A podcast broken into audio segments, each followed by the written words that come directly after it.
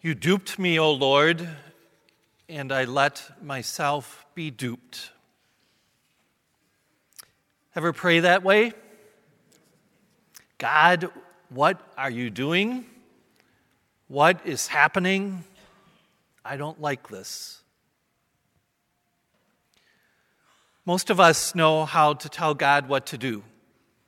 God, please do this or that. Many of us have probably gotten angry with God at times for what's going on in our lives or in our world. As the prophet Jeremiah shows in today's first reading, that is a form of prayer. Most of us, though, find it hard to know how to pray on a deeper level.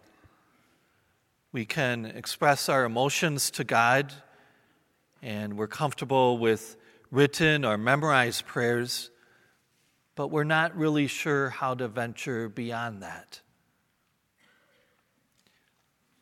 Ultimately, prayer is not about my trying to change God, but it's about allowing God to change me. St. Paul, in today's second reading, his letter to the Romans, shows us what that looks like. St. Paul urges us not to conform ourselves to this age, meaning the things of the world and the culture around us, but to be transformed by the renewal of our mind, that you may discern what is good and pleasing and perfect.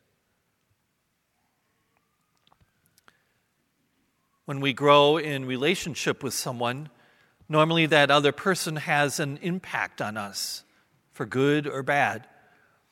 That's why it's important to think about who we spend time with, who our friends are, what influence they have on us. Prayer is about spending time with God in a way that allows God to rub off on us two great ways to pray, and to do that are through Scripture, praying with the Bible, and spending time in the presence of the Lord in the Blessed Sacrament. We all remember the first half of Mass is called the Liturgy of the Word. God speaks to us through Scripture if we take the time to stop and listen.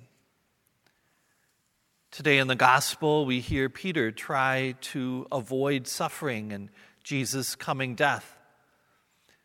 Jesus rebukes him, even calls him Satan, because Peter is not thinking as God thinks, but as we think. Can we pray about the suffering in our own lives? And instead of trying to avoid it, realize that perhaps it's in the midst of suffering that God is most able to show his love. Spending time with that idea is prayer. It's allowing God to work on our minds and our hearts. We hear a lot of scripture at Mass. Sometimes, though, it just goes in one ear and out the other. One of the best things we could do to make Mass more impactful is to spend some time and pray with the scripture readings, especially the gospel, before we come to church take a few minutes to know what the gospel is so that God can already begin to be at work. And if we don't have time to do that at home, when we arrive at church, just pick up the missalette and read the gospel before Mass begins. Let's go back to that second reading. Can we take some time of prayer? By thinking about how our world, our friends, our coworkers, our culture influence us? How do they affect me? Which influences bring me closer to God and which take me away from God? Do I want to let God change me? Do I want to know and do the will of God? How would I know what the will of God is for me?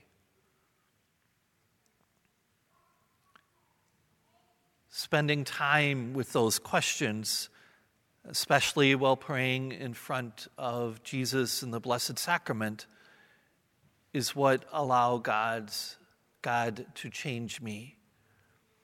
Our church is open all day so that people can come here and do that. Sometimes when I come into church to pray, I am frustrated or discouraged like when Jeremiah says, You duped me.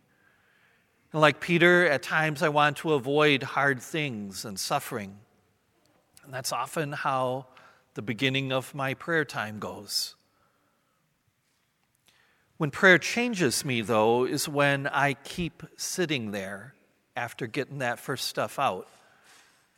It's when I pick up the scripture or just look at the Lord in the tabernacle that things begin to happen.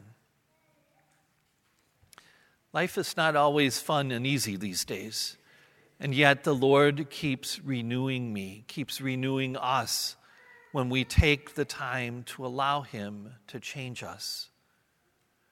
God is then able to work on our minds and hearts and renew our spirit. When we engage in prayer through Scripture and in the presence of the Blessed Sacrament, we give God the opportunity to transform us, not unlike how Christ transforms the bread and wine into his very body and blood.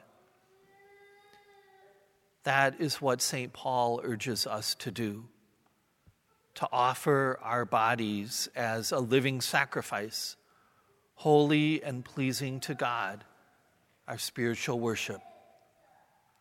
As we do that, our minds and hearts will learn what is the will of God, what is good and pleasing and perfect.